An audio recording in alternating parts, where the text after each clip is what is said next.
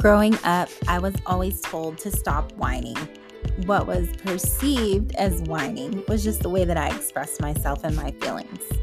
My education and experience have afforded me a wealth of knowledge that I'm ready to share with you all.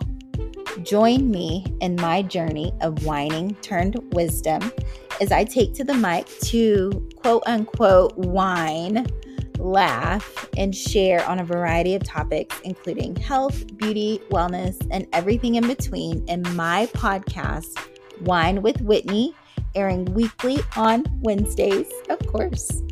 Talk to you all soon.